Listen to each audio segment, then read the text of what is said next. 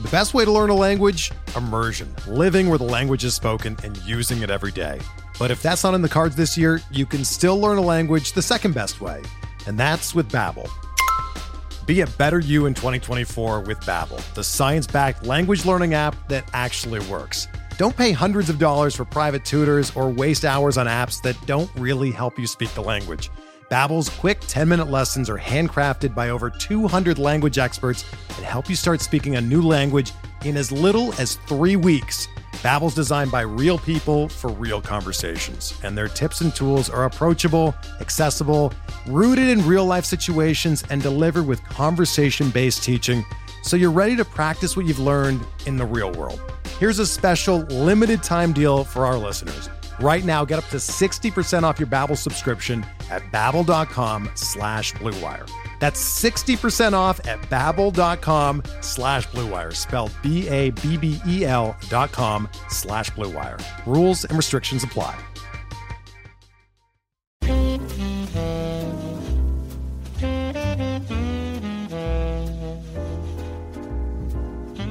Hello there. I'm Austin Bristow, and you're listening to On the List. For episode 31 on Sunday, February 13th, I'm joined by Pitcher List writer Anthony Tucker. Anthony, thanks for joining me. Hey, Austin. Happy to be here. Um, you know, what better way to celebrate Super Bowl Sunday than uh, talking a little fantasy baseball and uh, life at Pitcher List. So, um, really excited to uh, chat with you here today. Oh, yeah, should be great. Uh, now, for those of you who aren't super familiar with Anthony, he is an LA Rams fan, currently wearing the hoodie.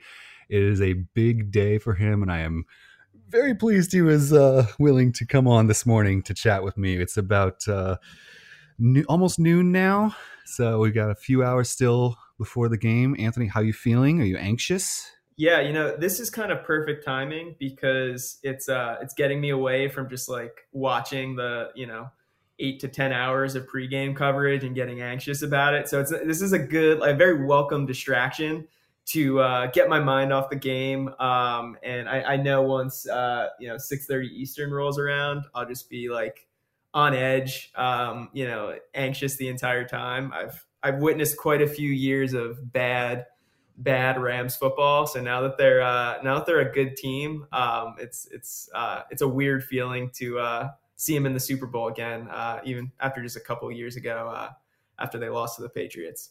Yeah, I I basically only follow baseball, and so I, I while the Braves did win the World Series this last year, it is a series. There's multiple games, so it does it. Nothing really comes down to one big game like the Mm-hmm. Super Bowl, where you are waiting until that day, and it's only going to be a few hours, and it's over. You're Mhm. either going to be a champion or you're going to walk away disappointed. So it's I, I can imagine that this is f- far more nerve wracking, really, than like having your team in the World Series. Definitely. And it's like, what do you do? Like, what happens when they win? Like, how do you feel? Like, you know, my team's never won a Super Bowl before. So I'm sure as a Braves fan, you had similar feelings of like, oh, like, this is what it's like when your team wins. Um, so oh, yeah, it was- definitely looking forward to that feeling if it comes. Oh, fingers crossed for you, man. I yeah, I have no allegiances when it comes to football. I only because I'm from Illinois. I'm a self-proclaimed Bears fan, I guess. so I don't know. I, I do not follow football at all, but we'll talk more about that in a little bit. Now, for those of you who are first time listeners here, every week I'm joined by a writer from the Pitcher List staff. We like to talk baseball, we'll discuss what they've been working on recently, and we do a mailbag session at the end where we want to answer your questions. You can send those questions directly to me on Twitter. I am at Bristowski, or you can even better hop onto our PL Plus Discord server where I ask those questions before every recording. Now, Anthony, where can the people find you on Twitter? They can find me at Anthony Tucker 81. Very straightforward. It is spelled exactly how you think it is. yeah, I'm I'm trying to uh, you know my Twitter game is uh, it, it's been fairly weak in the past. Um, trying to as we enter this next season get a little more active. Um, hopefully build up a little bit more of a following. So um, you know check me out there and and hopefully uh, I'll, I'll be putting out some some good stuff this uh, upcoming baseball season. Looking forward to it. Now, We're just going to start off nice and easy here. Just a very open ended question. Just go ahead and tell us a bit about yourself. Of course. Yeah. So I am entering my second season on the Pitcher List staff. Um, you may recognize uh, my Twitter handle or myself from the weekly two start pitcher articles. Uh, last year uh, was my first year taking that on and uh, really enjoyed it. Um, I joined Pitcher List after the shortened 2020 season. Uh, you know, I had been reading and enjoying Pitcher List for a, quite a few years, and uh, I came across a uh, tweet from Nick about um, you know an open open application for writers, um, and was just really intrigued by it. So I put together a sample um, you know, did the interview and, you know, find myself here today. So, um, you know, shameless plug if, if you're interested and even if you don't have writing experience, um, you know, it was, I, I guess I'm a, uh, I, am kind of an example of even if you don't have that writing experience, you know, put something together and, uh, you know, hopefully try to join us here, here on the staff or as a PL plus member in our discord. Cause it's, it's been an awesome experience so far. I mean, for a guy who claims not to have much writing experience. Uh, you you were uh, unfortunate enough to be stuck on my team for, uh, for so I'm your manager, and uh, I looked over your first few articles, and I mean, really, there wasn't a ton to correct or anything like that. You've got a good uh, good kind of sense of how to put the information out there and everything like that. So well done, sir. I appreciate it. Yeah, definitely have enjoyed uh, your mentorship over the last uh, year or so. Um, you know, outside of that, um, grew up in New Jersey. Spent uh, my whole my whole childhood there. Condolences. Um, yeah, it, it's um, it, it's not a place where uh, people um, you know are, are typically um, super excited to say they're from, but it's kind of like one of those things where you know you can make fun of, of, New Jersey if you're from there, but you don't like it when when other people do. Um, I, I, think I've had about like three or four uh, New Jerseyans. Is that is that what had the de- the demonym there? Three or four fair, New yeah. Jerseyans on uh, the podcast at this point. So we've got quite a few, you know, natives of Jersey that yeah, we've got a strong following at, at Pitcher List from Jersey. Um, so yeah, yeah, de- definitely. Um, I, I don't think I'm I don't think I'm quite the New Jersey stereotype, but uh, definitely proud to say that I, I am from there. Um, I did relocate, went to college out in northern Indiana over at Notre Dame, and then I relocated after college to Northern Virginia, just out of outside of Washington D.C. Uh, for work.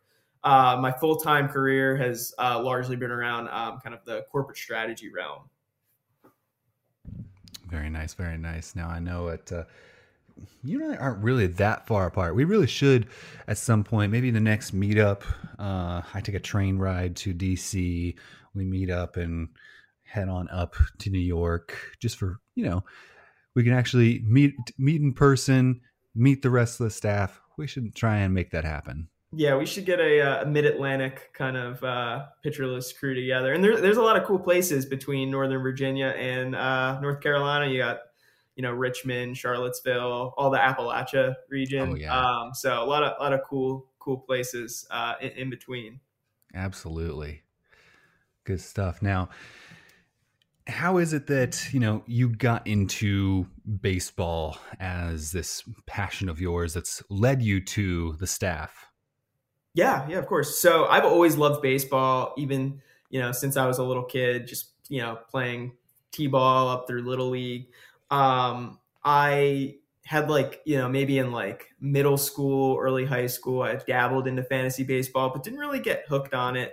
Um, i got back into fantasy baseball when i was doing my uh, master's program. I joined a league um, you know super low stakes just like a bunch of a bunch of kids uh, from my college but i just really enjoyed the aspect of it where it just introduced me to players across the league, um, a lot of whom weren't all that noteworthy that I didn't know of before. And now they were like, um, kind of like at the core of my fantasy team and at the crux of like winning or losing. Like I, didn't know who these were when I was just like watching, you know, my team play. Um, but so it really just kind of like opened the aperture to understanding a lot more of like the overall baseball player pool. Um, and outside of that, I just really liked the strategic aspect of kind of building your fantasy team throughout the season. Um, I also play fantasy football, but it just feels like fantasy baseball. There's a lot more strategy and a lot more kind of like, I don't know, strategy and kind of like chess piece moving that you can sure. do throughout the season and building your team. Um, there's certainly a luck aspect of fantasy baseball, which I enjoy on like a game by game or week by week basis. But I think it's the difference between fantasy baseball and fantasy football um, while I enjoy both, and that fantasy baseball, while there is some luck, you can kind of change the trajectory of your team throughout the season by just like diving in deep, uh, you know, to the numbers and, and getting getting more analytical. Whereas football, you're sometimes beholden to just like, you know, does your player fall into the end zone, um, you know, from the one yard line or something like that. Yeah, uh, a lot so, more injuries in football, yeah, and I feel like and, you have more control. yeah, for baseball. sure longer season for baseball, fewer injuries, um, and a lot more, you know, numbers based. And so you can really do, you can really deep dive on that research to try to parse together how you might be able to, you know, traverse the random nature of sports. Yeah. And I would say, you know, that while there is a little, you know, there is an element of luck to fantasy baseball, more often than not, over the course of a full 162 game season, the better fantasy teams end up in the playoffs. And usually, you know, maybe not the best team wins, but the best teams are the ones in the playoffs. Yeah. Um, you know, for example, I played in a league last year where my team was like I think I was sitting in last like a month or two into the season, and I had Juan Soto, Bryce Harper, and, and, a few other guys. And they, you know, they started the season off a little slow, but you know, so I thought I had drafted this, you know, woefully underperforming team. But once you got through the entire season, and they both went on like unreal heaters in the second half, kind of everything, uh, you know, evened out from like a luck perspective. Yeah, that's yeah, it's, it's it, everything seems to always regress to the mean in baseball. Um, mm-hmm. And like I said, the best teams often make it to the playoffs. A great example uh, in the Pitcher List Legacy League, like the top league of all of our staff leagues, the last three years in a row, the championship has been played between John Metzelaar and Rick Graham. it's insane. Those two guys have been the only ones to make it to the championship wow. round in the last three seasons. Wow, that's impressive. That's that's an accomplishment. Um, you know, it, it's interesting because we we have a lot of these cool leagues at Pitcher List that you can kind of like follow along throughout the year. Um, and it's interesting because I think MLB would be best served to really promote fantasy baseball more than they do today because I, I, think it does really keep you interested and there's a lot of like cool you know interesting ways to play throughout the year. Um, but you know among many of the head scratching things that major league baseball does like you know blackout restrictions service time manipulation manipulation and you know the list goes on and on. It's it's odd that they haven't learned or like learned from the NFL and leaned a lot more heavily into uh, fantasy baseball because um, you know i think like with like a lot of our like staff leagues and things like that it's just like such a fun way to um, you know stay involved throughout the the baseball season. Um, and you know if say if you're in a league with those two guys like there's there's a lot of motivation to kind of learn more about the game and hopefully like unseat one of them. Um, so that's one of the uh, other other fun things that that i really enjoy about uh, playing fantasy. Yeah. When i got my start in fantasy back in about 2010 um my first leagues were actually on MLB.com. They mm-hmm. used to host a fantasy site. It no longer is active anymore. Um, but back in the day, the weird part about the MLB.com site, instead of drafting pitchers, I was just gonna say that they would draft pitching staff, staffs, right? Like how how how insane is that? Like you know, half the player pool, and you just pick a staff. Like yeah, it's, it's it it's crazy. It was kind of awesome. I really enjoyed it because, like, back in the day, you would get like the Dodgers staff to have Kershaw and oh gosh, who was still on? Who was pitching on that team back in the day? I don't even remember. But Dodgers were always good. Zack Nationals, Greinke, yeah. Yep. Nationals were always good back mm-hmm. in the day. Um, Phillies Yeah, that that Cy Young uh, group of uh, rotation that they had back in the day. The Tigers, back when they had Scherzer and Verlander. Mhm. Uh, so it was really interesting because you would get points every day from your pitching staff, depending on how the starter did and the relievers. Uh, how ultimately, basically, how many runs did the team give up? Um, and once they shut that down, my league moved to ESPN. And because it's always been a very low key, uh, we're competitive, but not like to a point where we want to spend a ton of time on it. Um, we are now a hitters only league. We didn't want to uh, pick up, you know, drafting individual pitchers. We talked about it and we decided, you know what? No, we're just going to stick with hitters only Mhm. and it's it is one of the most enjoyable leagues I have. It's a weekly weekly lineups, hitters only, uh, only ten teams, so it's really low key. I just check in on it like once or twice a week, make sure my lineup's set every Monday, and it's a good time. I get to play against my dad, some of my best friends from high school, some of my teachers from high school. So That's It's really great. interesting. Is it a points league, a categories league for the, the hitting? It categories? is. It, it is work? points uh, Oh, points league so it's really the as as streamlined as you can get. Try to get the best players Mhm. best hitters uh, for your team. It's really it, the the draft is always the most important thing. Like i remember one year uh, the guy who picked up uh, aaron judge in the first week ended up winning the league because his rookie season was insane. Um the other weird part about our league is we even though it's a points league we don't penalize strikeouts Okay. so like Judge, Stanton, uh, Gallo, all those all those Yankee sluggers are even better in this league. Codes, basically. Oh, they're they're pretty great.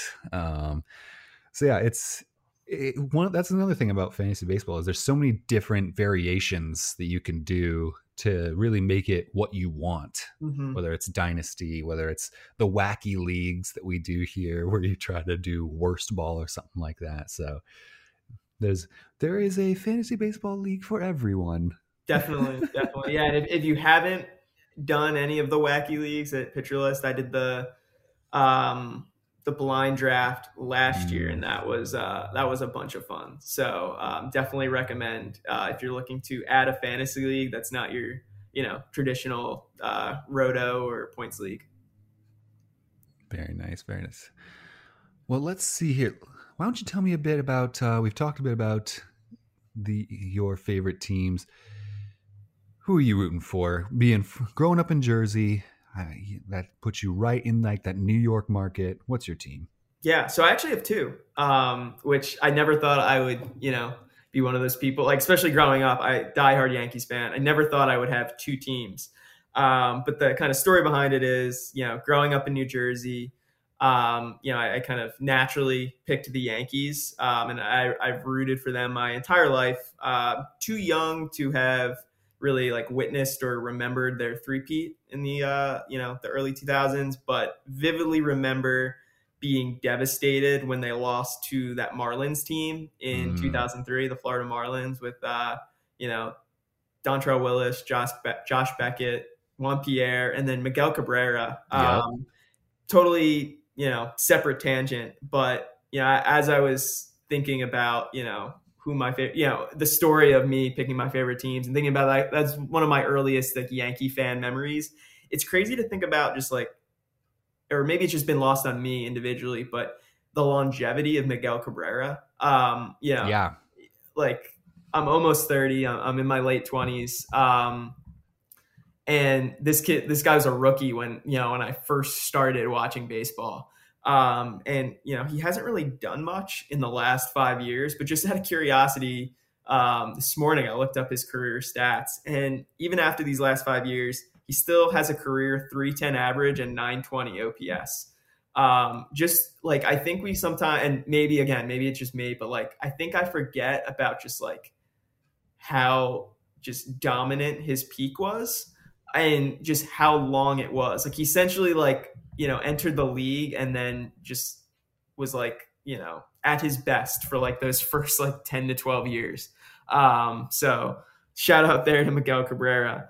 Um, I was I'm looking at and I, the other thing is, it's only been really two teams. He's only ever played for Florida or Detroit. Yeah, that's probably part of it too. He's never, you know, been in the spotlight of like a major market. Obviously, he was on some uh, some good teams during his career, but he didn't quite have that, you know, major media market to kind of hype him up as you know as if he would have in like if he played in L.A. or New York, um, or you know, or, or someplace like that but um, have rooted for the Yankees my whole life. Um, and you know, it, it's it's been fun to root for a team that's consistently trying to win. Um, I often know, like, wonder like if I would have stayed as big a baseball fan um, as I have if my team just like wasn't usually making a, an honest effort to win baseball games. Um, but um, once I moved to the DC area, I adopted the Washington Nationals as a second team to root for. Um, it's a really fun, you know, it's I'm you know only like 10 miles outside of DC, so it's like a really fun thing to do to go like in the summer to go just like hang out at Nats games. Um, it's there's like this little known like secret at Nats Park. If you like go to the the ticket office the day of the game, they sell five dollar tickets.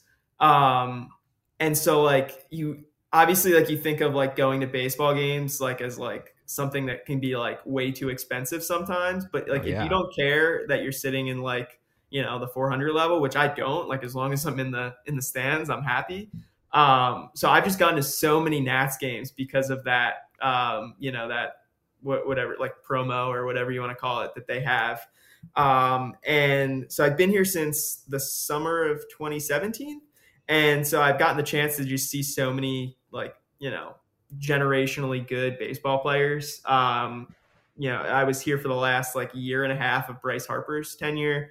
So I saw him, Rendon, Trey Turner, Scherzer, Strasburg, Soto.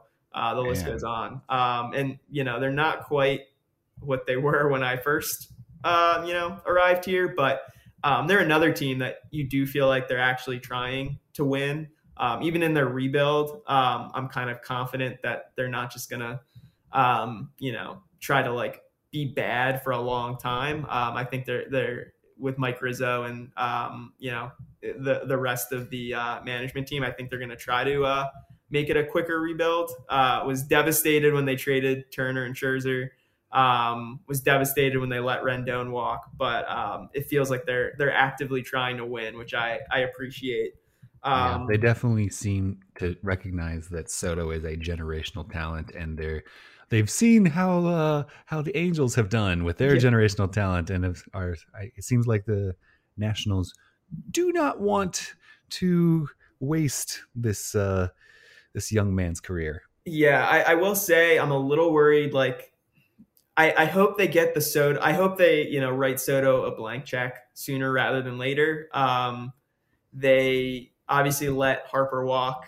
Um, they weren't interested in paying Trey Turner, I think primarily because they thought if they did, they wouldn't have the the um, you know capacity to pay Juan Soto. Right. Um, so I'm hoping all of this, like you know, tearing things down to the studs, um, you know, ends up with them signing Soto to a long term deal because I, I, think that was a lot of the intent. Um, you know, tearing things down quickly so they could get him for the long haul and then build around him.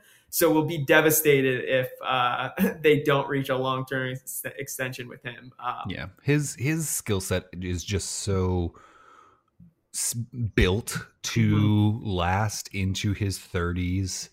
Um, he's going to be a free agent come 2025. He's mm-hmm. got two more years of arbitration. Um, I would not be surprised to see them try to buy out his arbitration years and sign him to like a 12 year contract. Mm-hmm. Um, but he does have Boras as an agent. Yeah. And so always a scary thing to hear. yeah, when, when it's your team, like it's scary to hear that Scott Boras is the player's agent. Obviously, hope he gets every dollar that he can. Um, like it's it sounds hyper, like hyperbole, but he like very much feels like like a Ted Williams type of of talent. Which again, like how do you ever compare someone to that? But like just these first few years of his career, um, you know, if if the Nationals don't just write him a blank check, I don't know like what they're doing. Um, it, maybe it's it's it's not my money, but um, that that's what I'm hoping for as a fan. Just give him every dollar he deserves, and then um, figure out the rest uh, once you have him in tow for the for the long run. Yeah, he seems like he, he Juan Soto has the potential to be the greatest player out of the uh, Expos and Nationals system that's Mm-hmm. ever been, including guys like Harper, Turner, and um, Vlad Guerrero Sr. Like Yeah.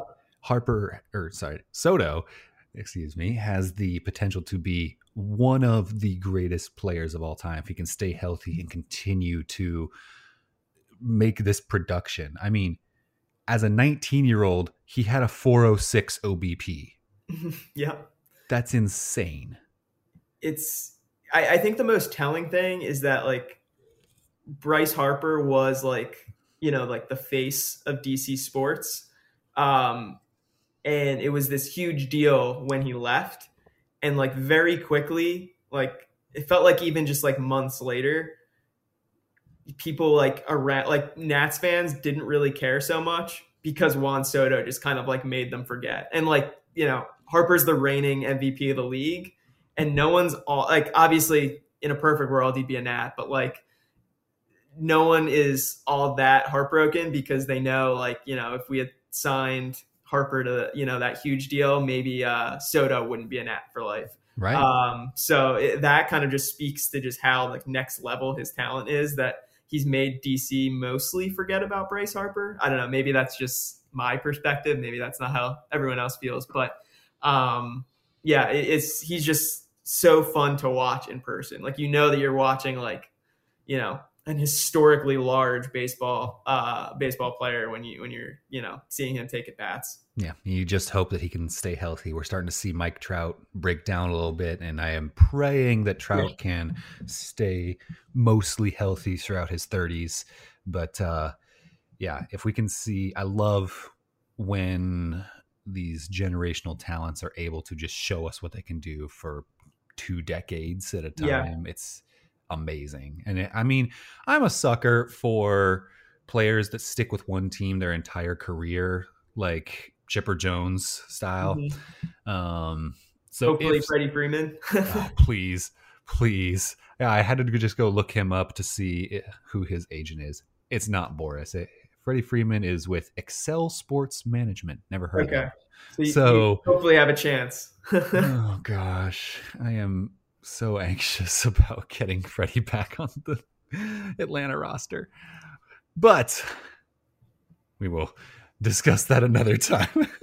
Definitely feel you there. I will say about Soto, like you talk about, you know, seeing these players like, you know, in person, transcendent. I was at the the wild card win over the Bra or excuse me, over the Brewers in Yeah. 2019 when uh, you know, Soto had that hit off Hader um and drove in three runs. Um that was like the wildest sports moment like in person that I think I'll ever experience.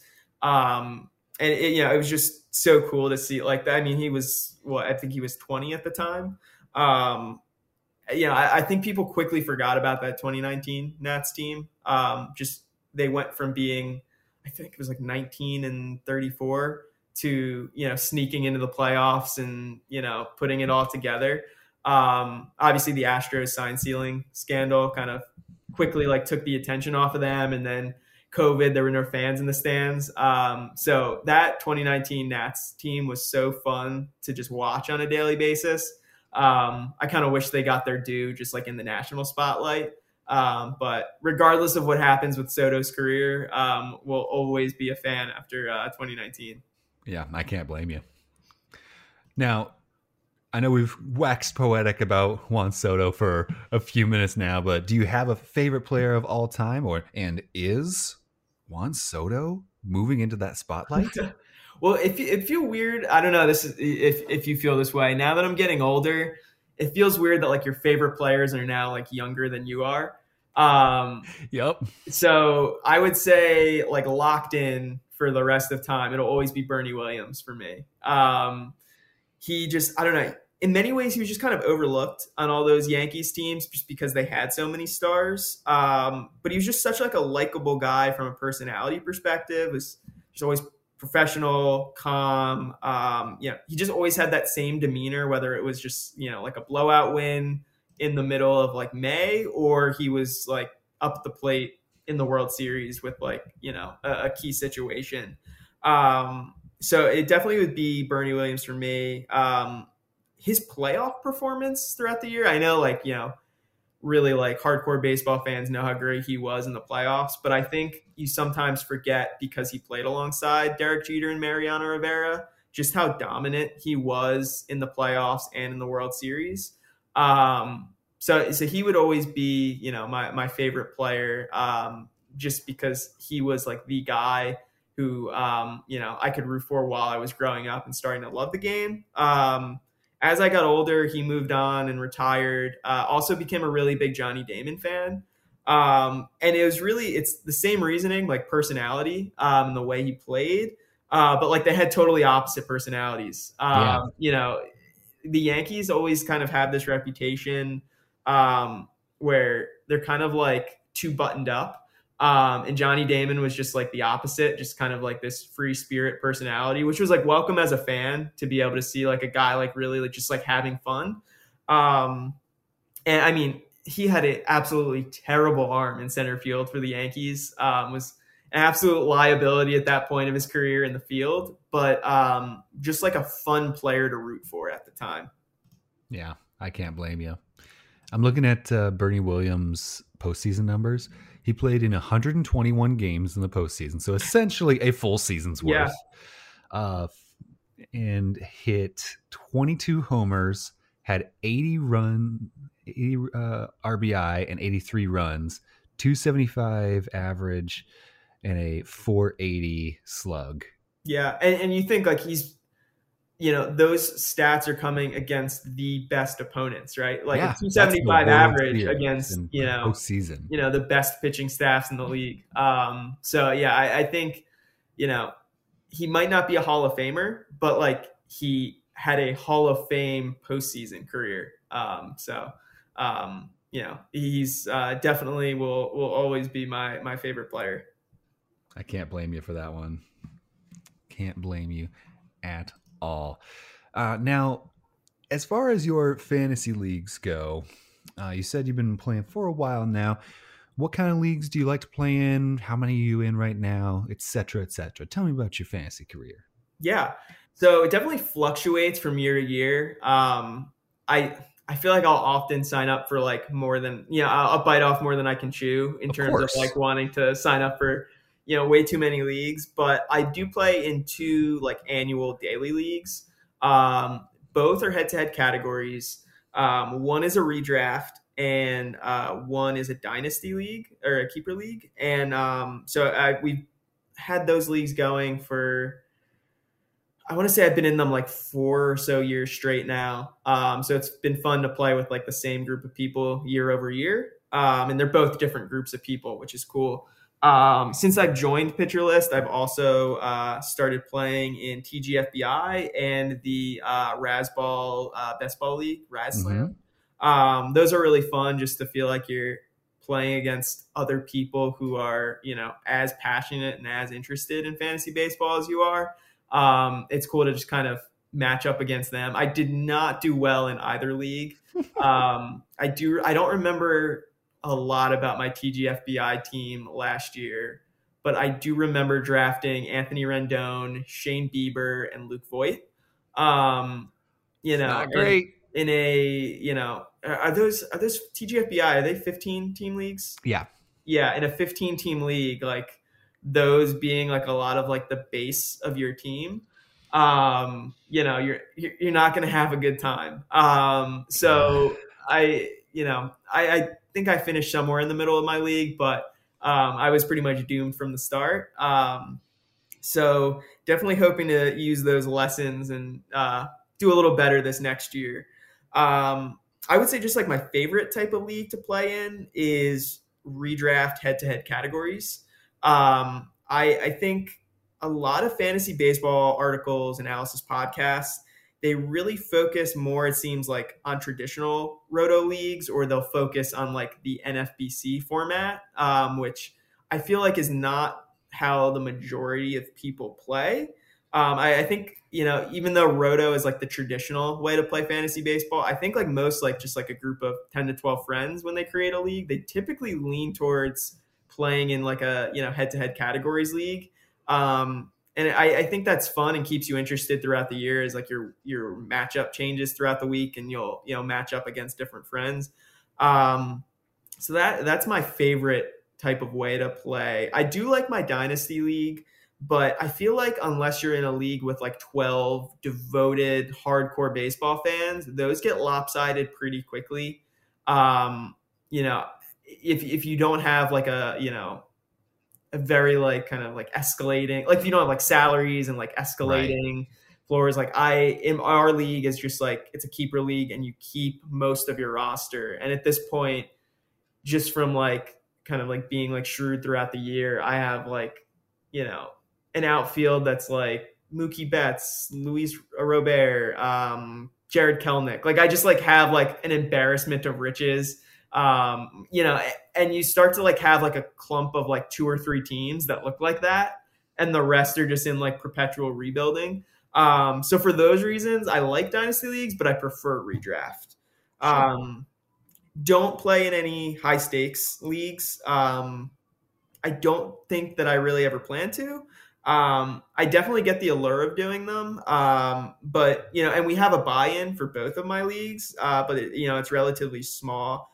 I, I think I don't do it because the thing I like about fantasy baseball is that it's kind of like an outlet from everything else, and it's something that like you stress about in a very like um like artificial way. Like you know, like yeah. it, you know, I'm stressing about it, but I know if my team comes in last, like you know, whatever, I'll try again next year. Um, so it's something to get into and passionate about for me, but I like it because there aren't really any stakes. Yeah. Like it's just like my team was great this year. Like that you know that's enough like utility for me. Um and i you know i think if i got to the point you know where there was like too much skin in the game um I, I wouldn't enjoy it as much. It'd feel more like a job. And the reason I, I play it is because it distracts me from like you know the stress of like your nine to five or your school you know your classes or, or something like that. Um so yeah I, I would say I, I like to keep my fantasy leagues pretty um like I like to be invested in them, but I also like it to be a low, you know, low key environment. I definitely agree. I uh I have never paid for a league just because I don't I don't want it to be a pressure sort of thing. I want this to be fun. It's a mm-hmm. game. I understand that some folks will do a small buy-in to just keep folks uh, yeah like Invested engaged and everything like that, mm-hmm. which I respect that. That makes sense to me. Um, I for the first time I joined a dynasty league and I did like a I think it was a twenty dollar buy in, and so I can I can handle that. I would I would never want to do like a hundred bucks or more, mm-hmm. which just it would it would that would stress me out. I think, and I don't I don't want that. I just want to play fantasy baseball and enjoy it. So yeah, I will say we in my one league with a buy-in, um, we do structure it such that I, I I think we pay out in like quarters. So like if you had the best like four week stretch in the standings, um, like you'll get you know whatever your buy-in was back, and then you know whoever wins the playoffs of the regular season gets you know whatever you know fifty percent of like what the total pot would have been. Um, so it's like a good way to like a small buy-in can like keep people invested, and if you break up when the payouts happen, you kind of have people that even if they have no chance of making the playoffs, it keeps them like trying um, through the end of the season. So I will say that that is one way that that buy-ins are um, convenient. I like that. That that is a that's a good way to do that. Now you've been here for like you said just a year now but has the, in that time has there been an article or project you've worked on you're particularly proud of yeah um I would say if there's just like one individual article, it would be um, the, about this time last year, last preseason, I wrote an article looking at the 2020 shortened season leaderboards for um, chase rate and walk rate. Mm-hmm. Um, I did that basically to see like you know who are guys that we may be overlooking. And the kind of onus behind that was that, you know, in a shortened season, you kind of need to look at stats that stabilize quicker. Um, and those two plate discipline stats are, are two of the quickest to stabilize. So you can kind of hopefully get stats that you believe in that, you know, that might, um, you know, help you find some values or guys who got unlucky in the, in the, the prior season, uh, in the COVID shortened season. Um, not all the picks panned out. I did uh, I did tout Aaron Hicks and Clint Frazier. Um, I think the logic was sound behind both of them, or I hope the yep. logic was sound. They just didn't pan out, and not all of them will. But I did um, I did kind of um, get on my soapbox for Max Muncy, and that paid off really well. Um, you know, he was I don't know fifth or fourth or fifth in the MVP voting in the National League. I think yep. uh, he had a great year and Mark Canha as well is like kind of like a late round accumulator. Um, and he panned out uh, pretty well before getting injured late in the season. Um, so I was really proud about that because that was like we Kyle Seager in there too, which was a yeah call. Yeah, cheap cheap power. Um, he hit what thirty something homers, something like that. Yeah, last then, year. Yeah, and went out on top. He is yeah. retired now. Yeah, the way to go. Um, yeah, I forgot about Seager. So there were a couple wins, um, and and none of them were like really going out on a limb too much. Like, you know, I didn't go out and say like, I don't know. Um, I can't think of anyone off the top of my head. Like none of them probably won you your league outright, but like I, I think there was some skepticism behind all of those players, and I, you know, I think um, just looking at those stats and just kind of looking at the other stats around those uh, was, was really helpful. Um, on just a you know weekly writing basis, I've really enjoyed writing the two star pitcher articles. Um, really proud of that um, in my time, just because, like I said, didn't before joining Pitcher List, I never wrote for like a fantasy baseball website before.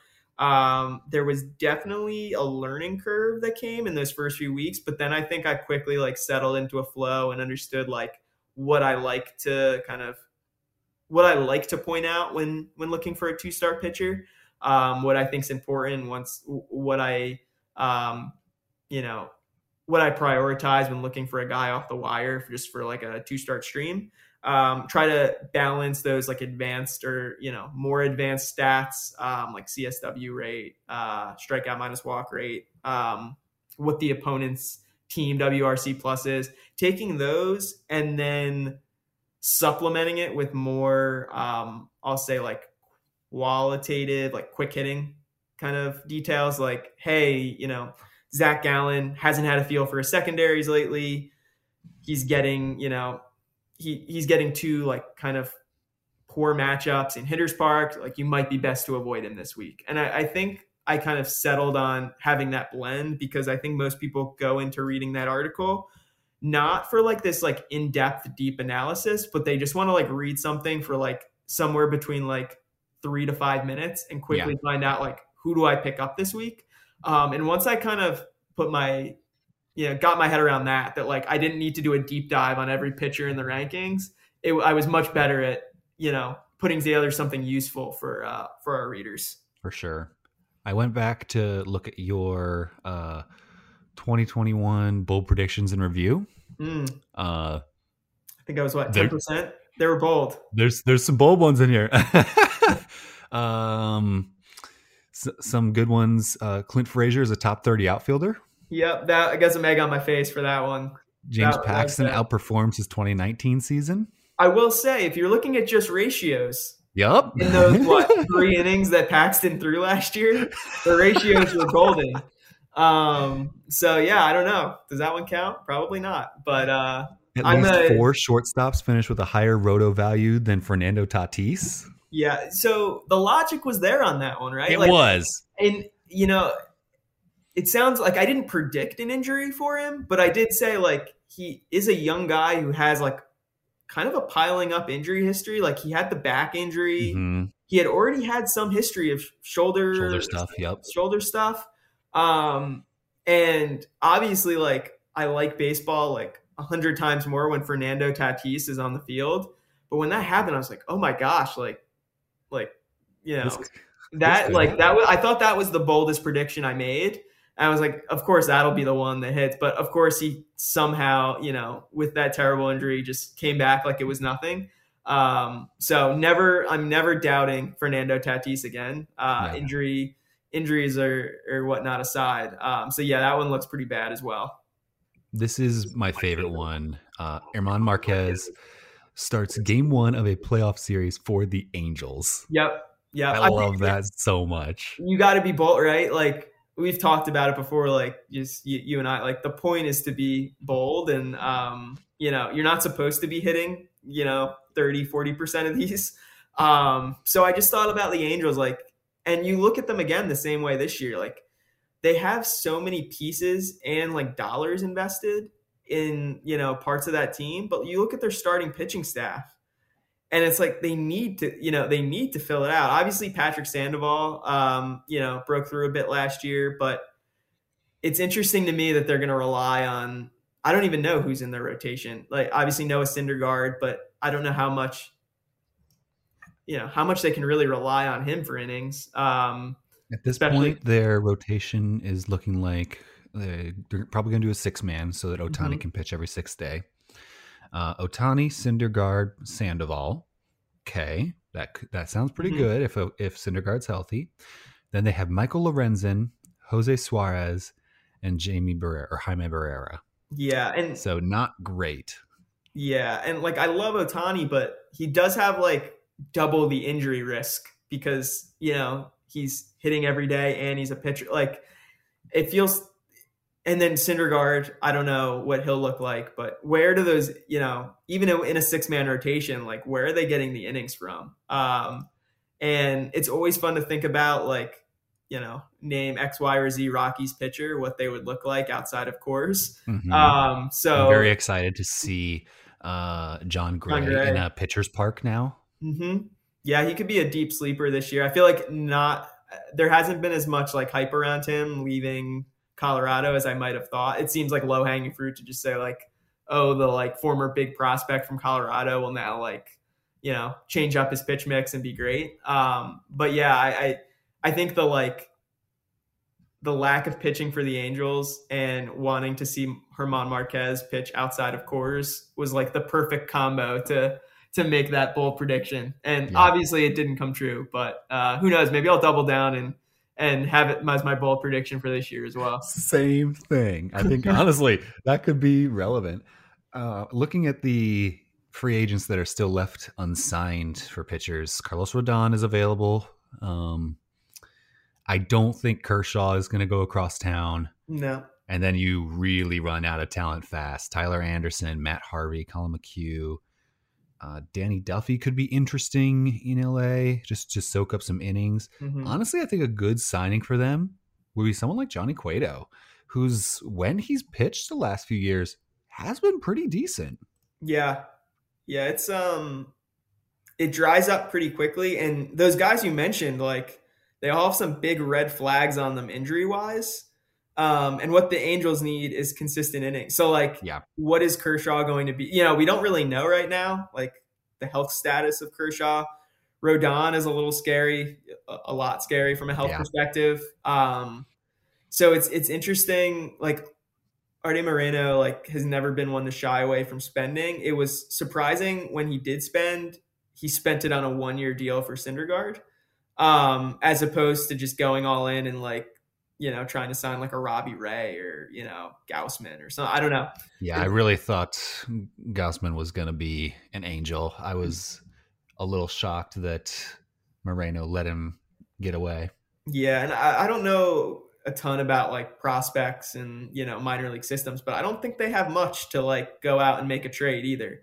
Um, like they're big guys, you know they they have Detmers who you know I think they expect things from in the future, but like they don't have many like trade chips. Like Jo Adell is a part of their team now, Brandon Marsh a part of their major league team now. Like I don't know where what they have like left to uh, to work with if they wanted to swing a trade because the the free agent market is drying up quickly.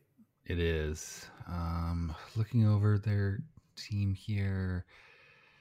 Ooh, yeah, it's really Detmers, and then it kind of gets uh, little dicey after that. yeah, I'm not seeing a lot of other big names per se that uh, would be all that uh, lauded after in a trade. So Angels are in a weird spot where they've got pieces to make things work if everyone mm-hmm. stays healthy and actually produces. Cough, cough, Rendon.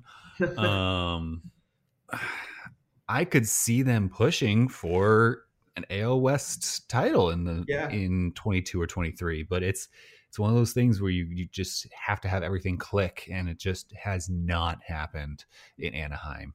Yeah, it's it's a shame because they have like transcendent, not one transcendent talent, but two.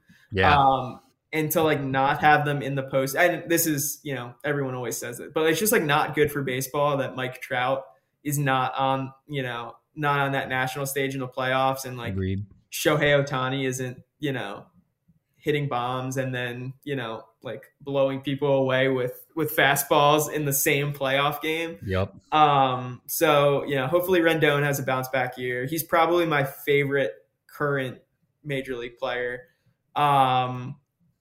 But yeah, it, it'd be a shame if they like lose that you know that window that feels like it's not going to be open for that much longer um, given the age of uh, you know, a lot of the middle of their uh, their lineup.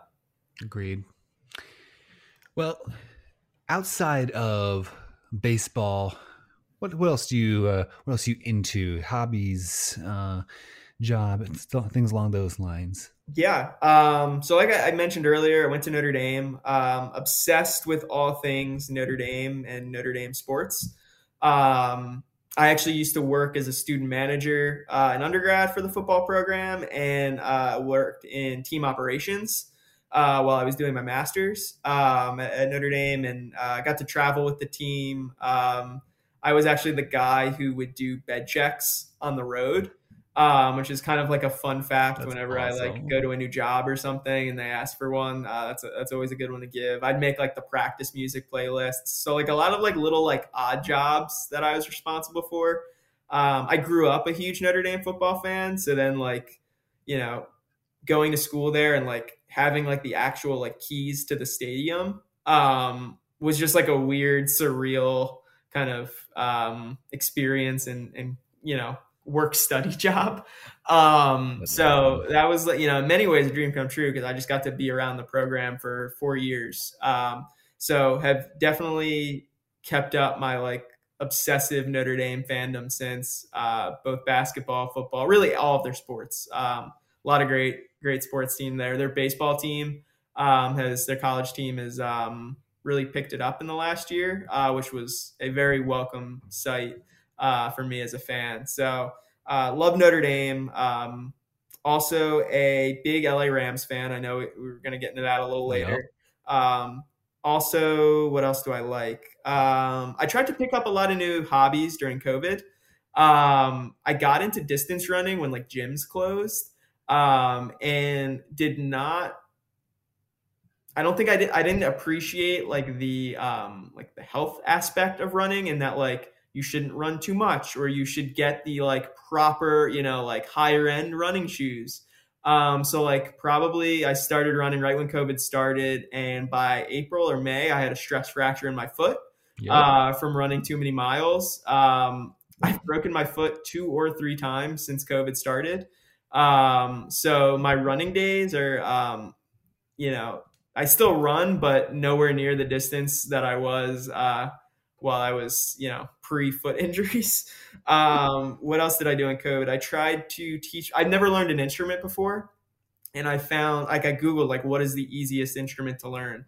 Found out that the ukulele is considered a really easy one because it only has four strings. Um, so I taught myself that. Um, have not kept up with it as much as I should have or would have liked. Um, I'm still really, really bad um, only know four chords, but I can play a couple songs, which there is you, uh, you know a bigger accomplishment than I ever would have thought for myself like a couple years ago.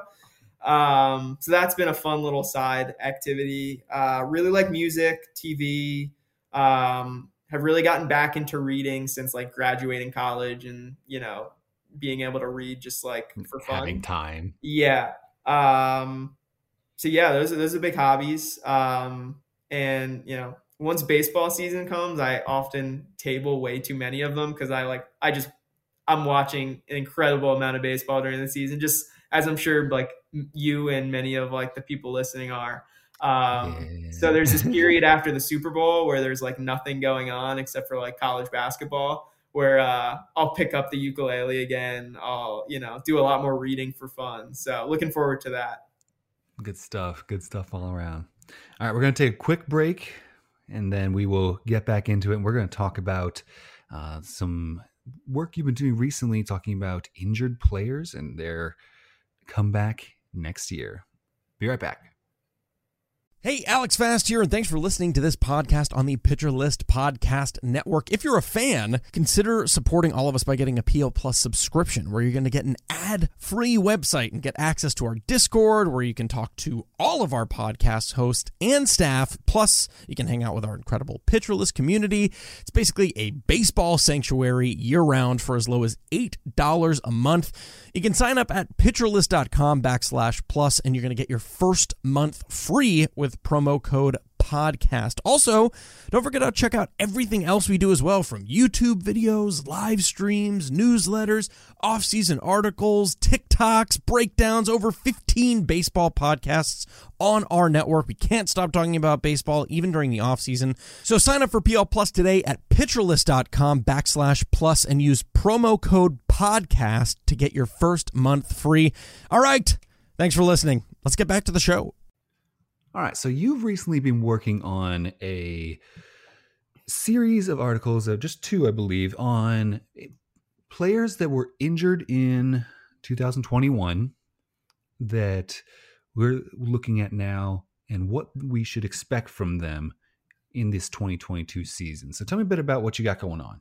Yeah, um, and this is a shameless plug, but I'll direct people to the article uh, the SP bounce back article on pitcher list for like the uh, more like minutia of why I think are, are around those hitters.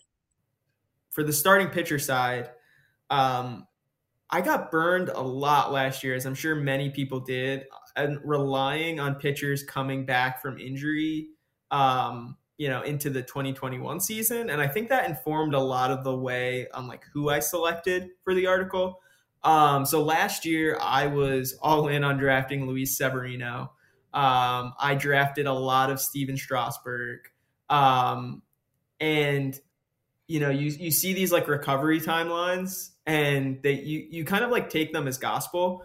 Um, but it, they like last year, if there was you know an injury and a timeline for any player, it felt like it got pushed back and nothing went according to plan for anyone whether it be Chris Sale or Noah Syndergaard, Luis Severino, like the guys coming back from TJ, but also just other small injuries popping up. Um, so I say that to preface things with like, I'm hoping to avoid a lot of the, you know, higher risk injury pitchers this year, partly because there seems to be a lot more depth at the position this year. So the guys who I want to draft with like potential injury concerns or coming off injury are guys who like we've seen um, you know, we we've seen pitch volume before, or guys who um, you know, their injury may not be as serious as, you know, thoracic outlet or Tommy John, but they did miss a good chunk of the season. Um, so in the more earlier rounds, the kind of prime example for me of that would be Jack Flaherty. Um, I was never really in on Flaherty in the past because it felt like he was always overdrafted based on that like unreal second half in 2019. Then 2020, a lot of it was, or pretty much all of it was out of his control with like the big COVID outbreak for the Cardinals. So he didn't get to pitch a lot that year. When he did, it was like kind of out of rhythm because he was, you know, doing his, you know, pitching routine from like quarantined inside a hotel room. Then last season, um, he, he did miss a decent amount of time. Um, and because of that, it looks like he's being drafted now as a back end SP2. Um, and Flaherty is going uh, 56th overall yeah. drafts. And that just feels like a value to me. Um, I, I think, you know, we've seen what he can do when his fastball and slider are working. Um, and he's still young. I, I think you couple that with the fact that he plays in St. Louis in a you know very advantageous pitcher's park. He pitches behind um, or in front of, I should say, perhaps, or, you know, I, I think probably unquestioned the best infield defense in baseball. He's got, you know, Tyler O'Neill, Harrison Bader out in the outfield. Like, he's got a great defense behind him, and we've seen what he can do when he's in rhythm. So if you're waiting on starting pitcher, you're not like, you know, using your first or second round pick on a on a starting pitcher. He feels like a guy who you're kind of probably getting at a pretty decent discount. I think we are probably valuing him too highly in the past when he was like being picked more of like an SP1 uh, or that's what we were, you know, you know, we were kind of expecting that big jump. Now I think he's at like the perfect point in the draft where I'm more than willing to take the, the chance on him. And none of his injuries were like shoulder related. Um, so I'm not all that concerned that like injuries are going to be something that that happens a lot for him. Uh, so he's one of them. Uh, also touch on Zac Gallen. Uh, I was on the PitchCon ADP player debate panel and, and, brought a lot of this up on Gallen before, so I'll keep it brief. But he just was out of rhythm because of all the stops and starts. Uh, he made three different trips to the IL last year. Um, so I think a fresh, clean start is just going to work wonders for him. He can kind of get the feel back for his secondaries. Um, even when nothing went right last year, his fastball still had like an elite called strike rate. Um, and now he's going to have the benefit of Brent Strom behind him as pitching coach. Uh, I think that'll help him get into a groove uh, going into 2022. Uh, and the last one is, that I'll call out is Patrick Sandoval. Um, back injuries are pretty scary because it seems like they always keep cropping up, regardless of you know how how much time you take off. You look at like Clayton Kershaw, I think has had a yeah. history of some back injuries, so that's a little scary from an injury perspective. But you know what we saw him do last year, um, you know, for that month or two he was in the rotation. Yeah, you. It was shocking to me to see he was available after pick 200. So that yeah. just feels like from like an ADP perspective, it just feels like there's a pretty big discrepancy there, and um, you know what he's capable of and where he's currently going. Um, yeah, and you know, outside of the pitchers, I do have the hitting piece coming out this coming Tuesday. Um, I'll kind of leave a lot of it um, kind of as a surprise for Tuesday, but I do touch on like I believe six or seven players. The one I'll say that is my favorite at his ADP is Luke Voit. I feel like he's an absolute steal. Um, he's going um, well after pick 200.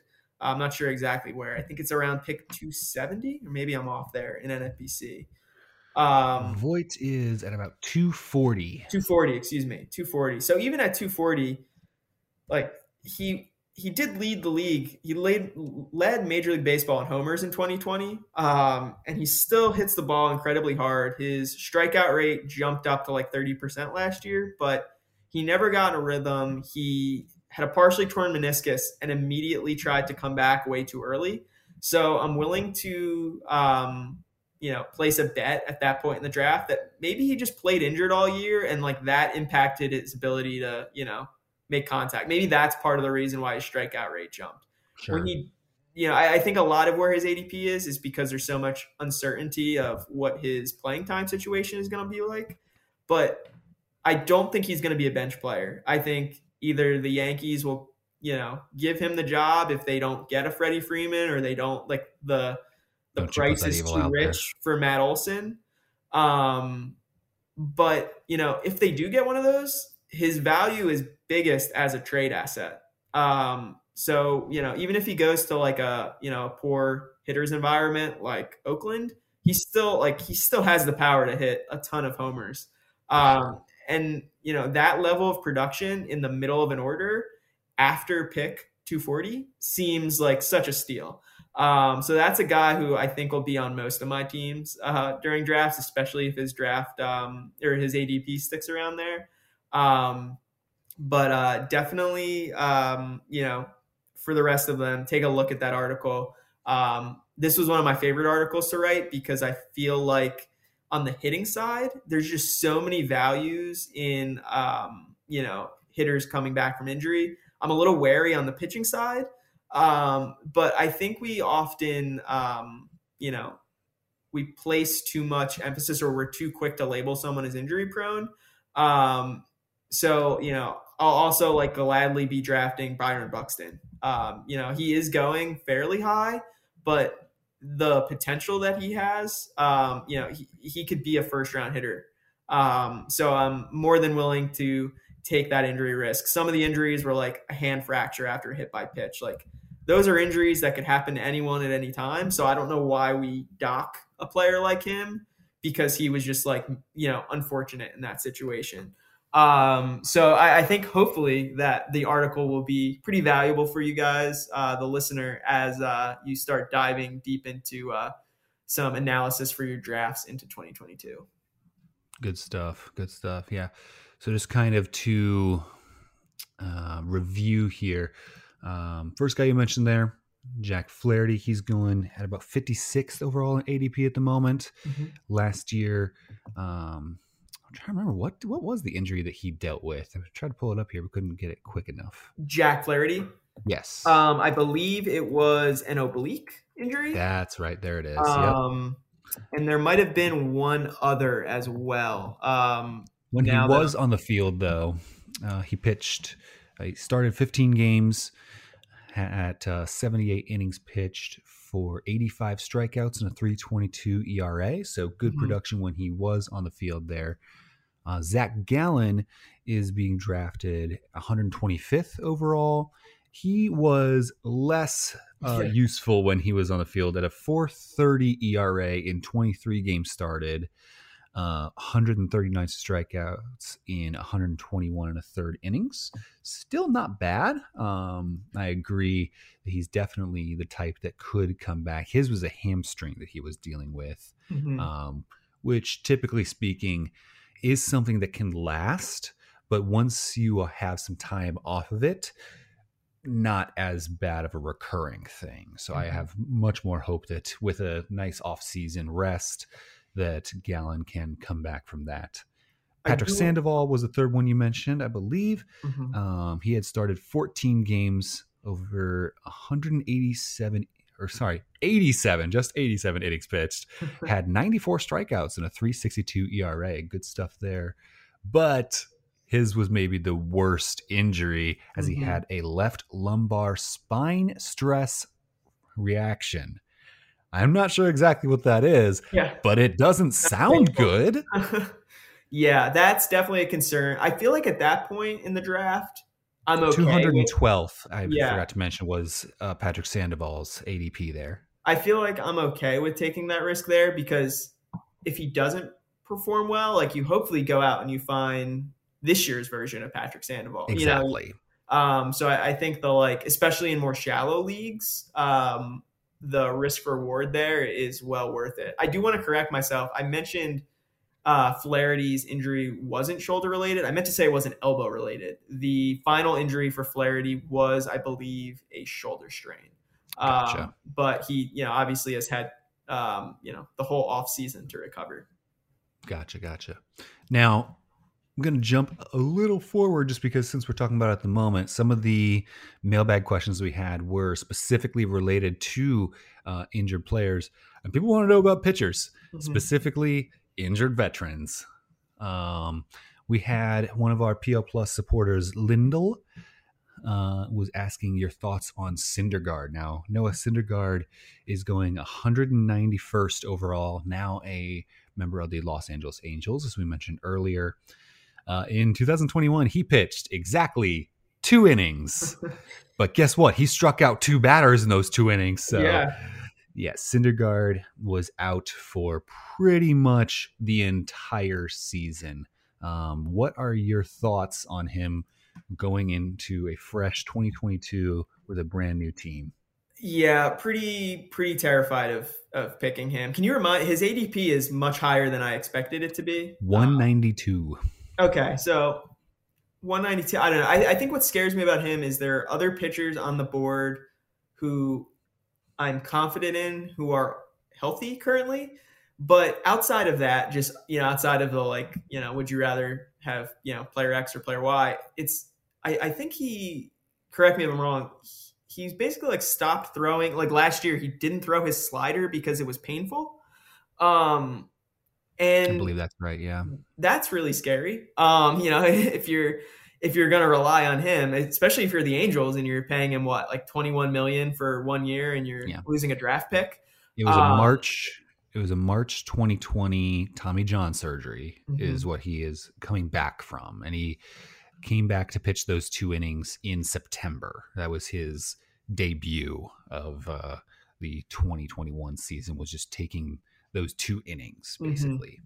Yeah, it, it just feels like there's so much unknown. And then again with Syndergaard, like he's kind of had that reputation throughout his career as just being like a hard thrower um, and not like a complete pitcher. And maybe that changes as like, you know, he he kind of grows in his career and maybe it'll be the case this next year. Um, but it just feels like there's so many question marks around him that I don't want to take not only the injury risk, but just the risk that he just doesn't contribute in the way that you know you know you're expecting him to um trying to think of like names of, of guys who are around that that level like i'd rather you know take a shot on mike clevinger or yeah. um you know not exciting but jose urquidy is going probably like a couple picks ahead of Syndergaard.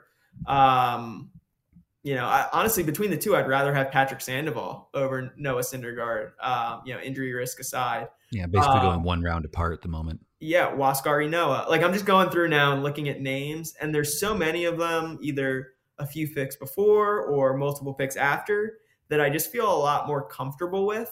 Um, you know, taking a shot on. Um, it's just hard to envision like a scenario where like something doesn't go wrong. It's not like the Angels have this like sterling reputation of rehabbing pitchers. Um, so that doesn't make me a whole lot more confident in it either. Um, so I'll be avoiding Syndergaard, uh, but I do understand like the allure of, of taking the taking the chance on him. Absolutely. Then we had another question from a supporter, L.A. Williams uh, wants to know about Syndergaard's former teammate Carlos Carrasco. Now, Carrasco dealt with a myriad of injuries last year. He tore his hamstring in April, which had him out for the majority of the year, dealt with a bit of a thumb strain as well. And then after the season, he had surgery to remove bone spurs from his shoulder or from his elbow. So not great for Carrasco, who is going into his age 35 season. And when he was on the field last year, it wasn't pretty. Mm-hmm. Uh, he made 12 starts for the Mets, um, pitched in 53 and two thirds innings for 50 strikeouts and a 604 ERA. That was Carlos Carrasco. He is being drafted 294th. So people are seemingly pretty out on Carrasco. That is at the very back end of most drafts. Some leagues he might even go undrafted.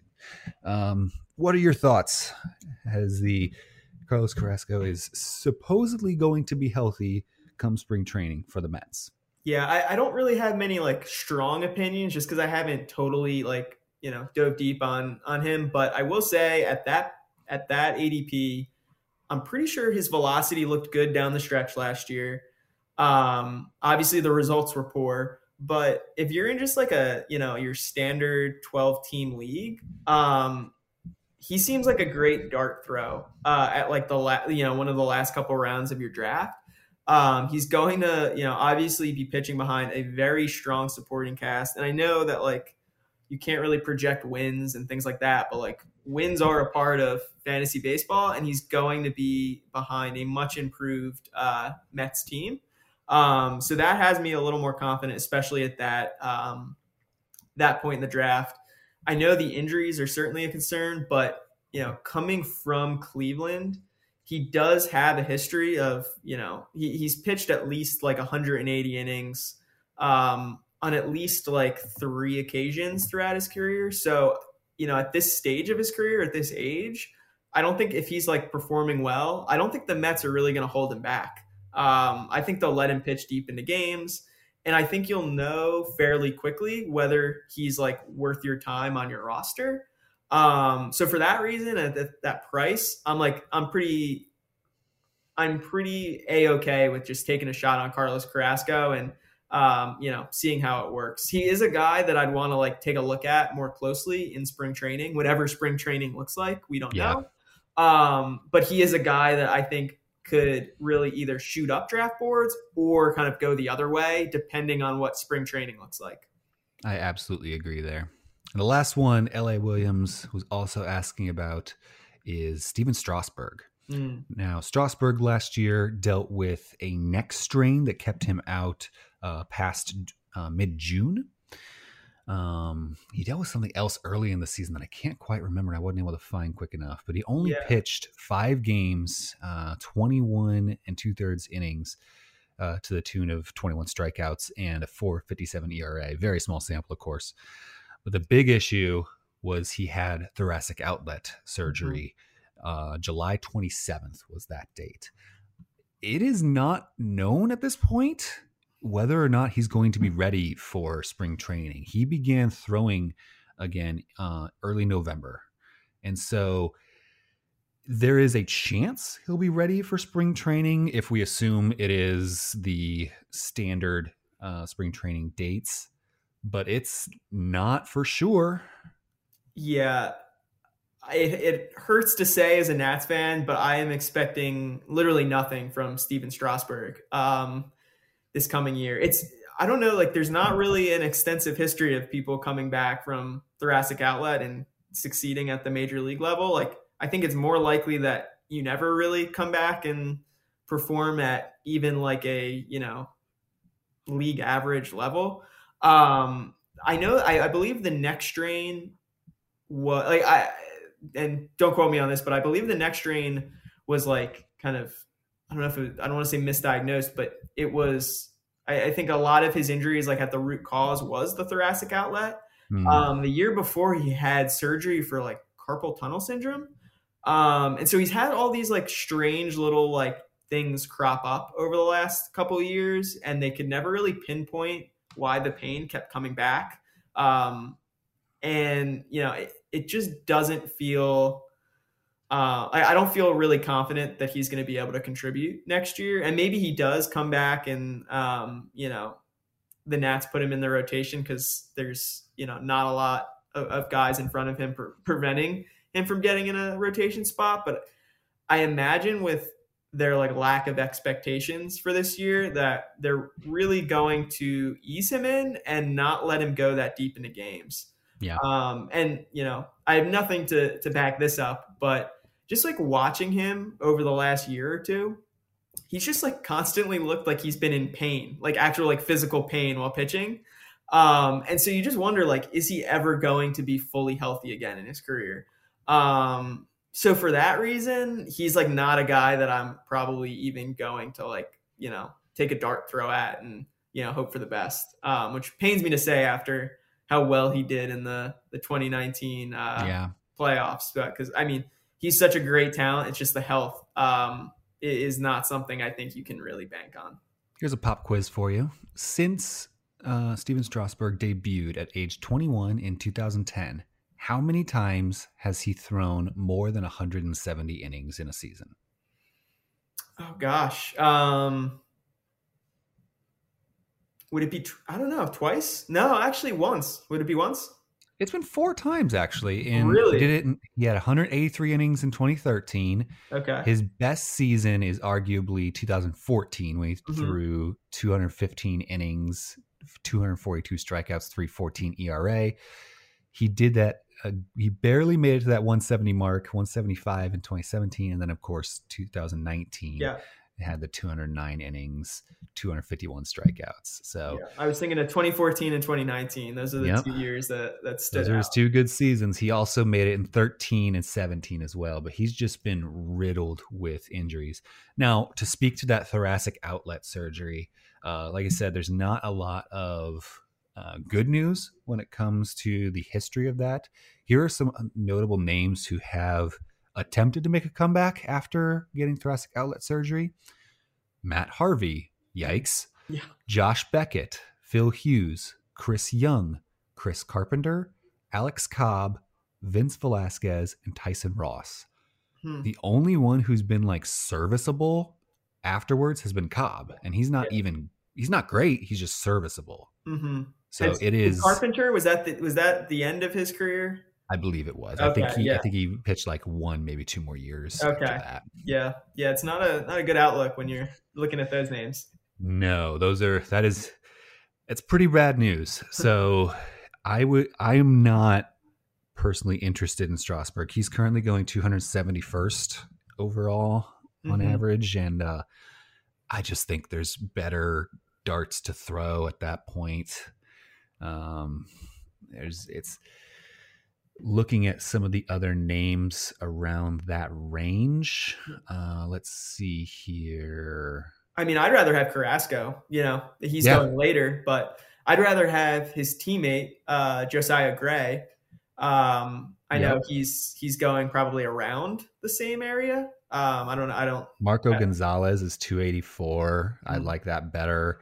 Uh, Zack Greinke is 266. I take Greinke over over uh, over him.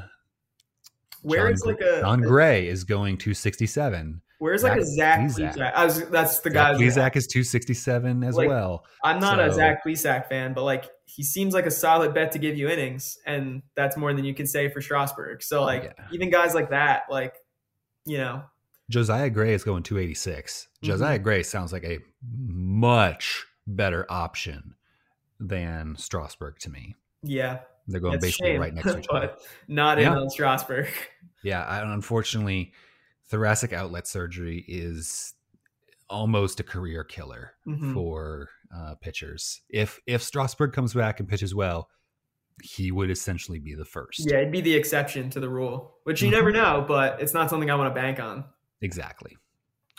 All right. Well, I think that about covers our injuries on that dour note. But let's go ahead and get into a bit of the mailbag here. So, we do like to devote a large portion of the podcast to answering your questions on the air. If you got those questions for me and my guest, you can tweet them to me at Bristowski, or better yet, join our PL Plus Discord server. I always ask over there, and it is the best way to get in. We'd be happy to grade your trades, offer analysis on a player you've been wondering about, or ans- answer any number of other inquiries. The first question comes from myself. so, I don't watch football.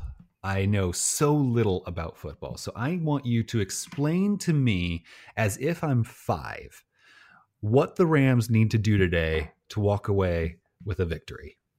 Cool. So I'll preface it with trying to like relate this to fantasy baseball. The Rams kind of built their team as like this, the the team in like your salary cap draft who did like the stars and scrubs approach. Um, so what they need to do is have their stars, um, you know, the guys they've invested heavily in, um, you know, Matt Stafford, Cooper Kupp, uh, Aaron Donald, Von Miller, like they all have to be on top of their game. Um, and the supporting cast just kind of has to do their jobs. Um, kind of like how you think when you do the stars and scrubs approach, where like if you're gonna like pay up for two or three stars, like they have to hit for your team to even have a chance. Um, so that's my best uh, comp to fantasy baseball. Other than that, uh, the Rams need to on the defensive side of the ball um, they need to get to Joe Burrow without bringing the blitz. Um, and they definitely have the ability to do that. Uh, Burrow got sacked nine times in the first playoff game um, against the Raiders, um, which is um, a lot if you don't follow football. Okay, Um, good. The, the Rams have two Hall of Famers on their defensive line, and Von Miller and Aaron Donald. So they just got to kind of wreak havoc without having to send extra men uh, on the blitz. Um, so that would be the big one. And then the final thing I would say as a Rams fan, um, what their key to win is on the offensive side of the ball, just think like cross your fingers that Matt Stafford um, like takes care of the ball. And there's been a couple times, uh, more than a couple times throughout the year, uh, where he's made some like head scratching interceptions. Um, so if there's just those one or two plays where instead of like firing the ball like deep into double coverage, he just decides to like throw it away. I think they have, uh, you know, they'll they'll win the game. Um, so those are the you know the two big things. Don't throw I dig it. interceptions when you don't need to, which sounds obvious, and uh, you know get to Joe Burrow without having to you know bring the blitz. I like it. Um, another thing as a non football fan, Uh, I understand that the since their move to Los Angeles, the Rams' updated uniforms have been a bit contentious. Mm. Uh, what are your thoughts on the very bright colors, this very simplified uh, logo? Yeah, you know, maybe it's because I just don't like change. I was very anti, you know, switch. I, I think they're like throwbacks that they wore in the last Super Bowl against the Patriots a few years ago. Like I would have loved it if they stuck with those. Um, not a fan of the the like bright yellow pants, like the highlighter yellow pants and the um, you know, very royal blue uniforms. Um, I've come around a bit to them. I think the more you get used to these things, the more you're um, you know, willing to, you know, accept them and like them, the more you see them, the more you're used to them. I will say though, I think their old logo with the ram on it was like one of the best logos in sports. And they switched to like the most like bland, um, like kind of boring logo out there. Um, so I'll never get over that. But um, yeah, I'm kind of not a fan of the uniforms, but I'm coming around a little bit. I get that. Yeah, I I definitely have an appreciation for graphic design and while I am a big fan of w- when simplicity is done well, I don't love the Rams' No. new logo. And the old one was, you're right, it was very good. It was classy. hmm Um, and they spent two years coming up with like the uniform, and you know, not to not to knock you know any of the people that came up with it because you know I'm sure so much went into it, but I did like if they just like didn't just decide to go back to the drawing board on everything. Like you could have you could have kept some of the things from the the St. Louis and the early LA years, but that's just my opinion. Yeah, fair enough. Now, we'd had another question from uh, Envita, another one of our supporters in the staff here. Uh, what do you think of the Marcus Freeman hire? Now, you explained to me before we started recording this was a question referring to um, referring to the Notre Dame football program, Yeah. of which I know even less than NFL. So, go on. Yeah. So Talk to the listeners, not to me. I would say that I'm a huge fan. Um, it was a bitter pill to swallow when they um, totally let the uh, Fiesta Bowl just slip through their through their fingers. Um, Austin, for for context for you, they I believe they had a 24 point lead in the first half in the Fiesta Bowl, and then just like it very quickly all fell apart and they lost. And that was his debut as the coach. He, his first game was in the bowl game. Uh, their former coach Brian Kelly basically interviewed with LSU like in the dead of night and like went from being like I'll retire at Notre Dame to uh, I'm now the coach at LSU. Oh no. Um, you, you know, j- just out of nowhere. Um, but back to Marcus Freeman seems like a really um, you know really genuine guy, which I think is is really important, especially when you're recruiting and coaching college kids. Um, and I think he's just bring, to bring like a really positive energy, um, you know, into their football facility, and I, he's to be a great recruiter, which I think has been a little bit in the gap between like Notre Dame and uh, you know the say like five to ten schools who are consistently there. Um, Notre Dame's there. There's just like a gap in the recruiting aspect, so I think he's to close that gap, and um, you know, hopefully they'll be like perennial college football playoff participants now. I love it. Now, is there any kind of behind the scenes insight you can give us in the Notre Dame program, at least when you were there? Is there any any interesting kind of tidbits? Like, I would be curious. Um, Notre Dame is a very religious school. Uh, Very is Roman Catholic. Yep. Uh, very religious school. Does that have any effect on the sports programs? Yeah, I would say so. Like Notre Dame is definitely unique from a college football perspective. Um, and like the religious aspect, they do like every Friday, um, you know, before a game, uh, they they'll have a mass, like a team mass before they go to like the pep rally, um, and before whether it's you know home or away game, you stay at a hotel. Um, so if it's a home game, you go to the pep rally, and then um, like the buses take you to the, this hotel in South Bend where they stay the night before the game. So regardless of its uh, home or away game, the team has a, uh, a mass before the game, which is I, I think unique to Notre Dame. I'm sure maybe a couple other schools may do something if they have a religious affiliation, but uh, you know Notre Dame is the one that comes to mind. Um, you know when you think about like college football teams. Sure. Some form of, you know. Um, yeah, outside of that, um, I, I definitely think Notre Dame ha- it's like there's some like intricacies with like how they can recruit. Um, it's a lot harder just be, the way like academics are structured at Notre Dame to get transfer students. Right. Um, so like transfer students at other programs, um, like I don't believe like it's harder for them to get admitted if they're like not on track to graduate under like Notre Dame's um, you know like first year of studies program. Uh, so there are definitely some like you know interesting like wrinkles uh, to things um, in in that way. Um, but um, yeah, it's I like I like I said, worked there for four years, loved the program. Um, like I, the one thing that was shocking to me was just like how good the players were at like you know just you know treating me. Um, you, you think like sometimes like they probably have these like larger than life personalities.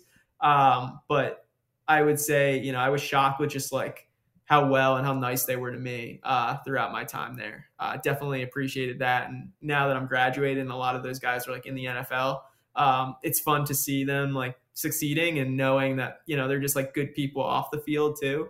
Um, and I, I, think that's something, or I hope, um, you know, and I think it's something that Notre Dame tries to do when they recruit people. You know, re- recruit guys who are going to represent the university well.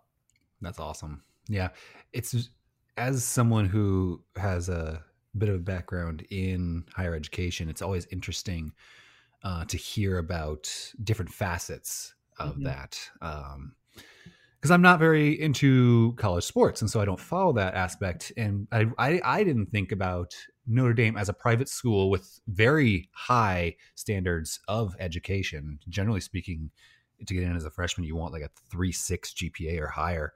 Um, that definitely would have some very strange effects on transfer students because you think mm-hmm. about all these state schools where public schools a lot of times you can get your credits transferring over very easily um, it's a lot harder to do that at private institutions. So that, that's something I hadn't considered. So very interesting to get that kind of insight. I appreciate that. Of course. Yeah. I will say their last three transfers, two of them have come from Northwestern and one has come from the Naval Academy. So it's like there's like a pool of kind of schools that like have similar like first year studies courses that they kind of like can more easily like transfer all over their, their transfer their credits to.